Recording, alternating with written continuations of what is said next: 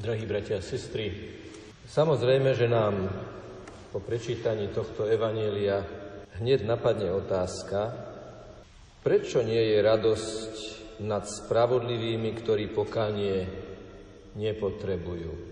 Prečo majú anieli väčšiu radosť riešnika, ktorý robí pokánie, ako zo spravodlivých, ktorí pokánie nepotrebujú. Nie je to lepšie, keď je niekto taký spravodlivý dlhodobo, že pokánie nepotrebuje? Aké je riešenie tejto zvláštnej dilemy? Aká je odpoveď na túto otázku?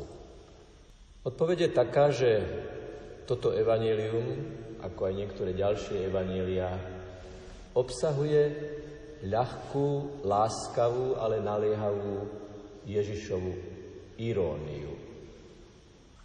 Kto sú to tí spravodliví, ktorí pokanie nepotrebujú? Pred kým a komu Ježiš hovorí tieto slová? No farizejom, ktorí hovoria, prečo prijímaš hriešnikov? Prečo stoluješ, komunikuješ, rozprávaš a odpúšťaš hriešnikom? Čo je za touto výčitkou? Pícha a nadradenosť. My to vieme lepšie, my to robíme dobre. Prečo sa zahazuješ s týmito? A keď teda Ježiš hovorí, že Anieli nemajú až takú radosť hriešnikov, ktorí nepotrebujú pokánie, vlastne hovorí, ako by mohli mať anieli radosť z človeka, ktorý o sebe tvrdí, že pokánie nepotrebuje. Ako by mohli mať anieli radosť z človeka, z ľudí, ktorí hovoria, že nemajú vinu. Pretože na inom mieste toho istého Evanília, toho istého svätého písma čítame, že kto tvrdí, že je bez viny, klame a je luháň. Opýtame sa možno, ako sa nás toto môže týkať. My nie sme farizeji, my nemáme v našom okruhu nikoho, koho by sme kritizovali za to, že komunikuje s ľuďmi z alternatívneho prostredia. Istý mladý muž, už je žiaľ po smrti, ktorý bol punker, teda nosil piercingy, chodil v koženom oblečení, mal vyčesané vlasy, zafarbené. Mi raz zdieľal, že keď tak chodí po meste, tak mu niekedy ľudia povedia, vyzeráš ako opica. Ako je možné, že niekto si dovolí, hoci aj takémuto mladému mužovi, ktorý je stratený sám v sebe, vo svete, vo vzťahoch, ktorý droguje, ako si niekto dovolí mu povedať, že vyzeráš ako opica? Skôr by mu mal povedať, v tebe je dobro a skús ho hľadať, skús stretnúť Ježiša. Prvé čítanie nám hovorí, nepohrdaj svojim bratom, lebo všetci budeme stáť pred Božím súdom. A pán sa nás bude pýtať, keď si videl niekoho, kto sa stráca, keď si videl niekoho, že sa vzdialuje, čo si si povedal? No hlavne, keď sa ja nevzdialujem, hlavne, keď sa ja nestrácam. Že práve preto a práve vtedy sa vzdialujem a práve vtedy sa strácam, keď takéto niečo hovorím. Musíme byť veľmi opatrní a sledovať v sebe taký ten postoj posudzovania. Ten je taký, ten je onaký, ten má takú chybu, ten má onakú chybu. Všetko hodnotíme, každého hodnotíme. Je to veľmi ľahko sa táto vec usídli v človeku, že tak posudzujeme svet, možno preto, lebo unikáme a bojíme sa pozrieť sami do seba. To je to brvno v našom oku. A smietka v oku toho druhého je tieň nášho brvna, ktoré vrhá na oko toho druhého.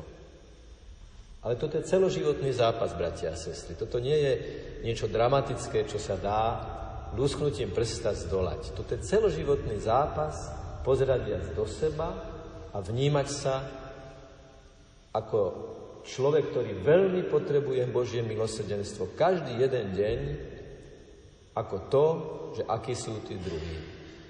Totiž jediné, čo mám v ruke, je to, aký som ja.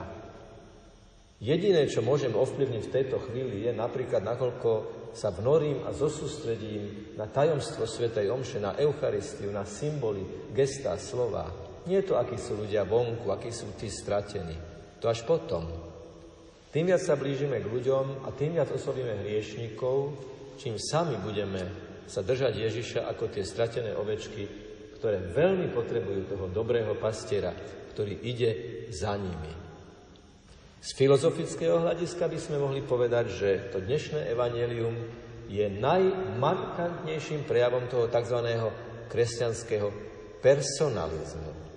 Že nie sme masa, že nie sme čísla, že nie sme štatistika, ale ako nedávno blahorečený, svetorečený, za svetého pokladaný, uznaný Henry Newman napísal, neexistuje masa, neexistuje štatistika v zmysle, že by to vyjadrovalo a vystihlo človeka. Každý jeden je sám o sebe neopakovateľný originál, za ktorého zomrel Ježiš Kristus. Ako dobrý pastier, ktorý sa ešte aj na kríži modlí za tých, ktorí sa strácajú, za tých, ktorí stoja pod krížom a ho odsúdili. Skúsme dnes, keď bude kniaz prinášať Eucharistiu, sem, aby sme ju prijali, si predstaviť, že tá Eucharistia, ktorá sa k nám blíži z oltára a z bohostánku, je dobrý pastier, ktorý nás hľadá, ktorý chce do nás vstúpiť, ktorý nás chce objať, ktorý nás chce držať, ktorý nás chce viesť. A tak ako to hovoria bratia grecko-katolíci, keď hovoria, keď vyznávajú viny na začiatku Svetej Omše. Pane, zmiluj sa nad nami hriešnikmi, z ktorých najväčší som ja. A musím povedať, že keď som to prvýkrát počul, som sa zamýšľal nad tým, no ale predsa len objektívne sú aj väčšie hriechy, ako napríklad tie, ktoré si človek sám v sebe uvedomuje. Veď predsa len sú zlodeji, vrahovia a tak ďalej.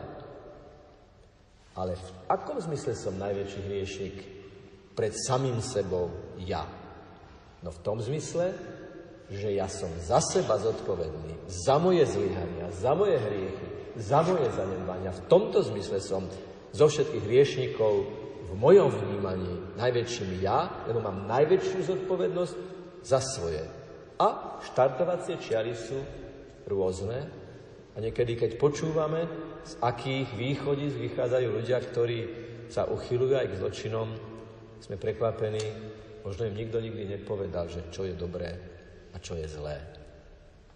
Takže keď dnes Ježiš príde k nám v Eucharistii a budete počuť tie krásne, úžasné slova, aj tento deň, je to vrchol nášho dňa, to je telo Kristovo, to je Ježiš sám, to je Ježiš, ktorý osobne prichádza osobne k tebe ako dobrý pastier tak mu všetko toto otvorme a poprosme ho, aby nás vnútorne očistil a aby nám očistil oči a urobil ich milosrdnými.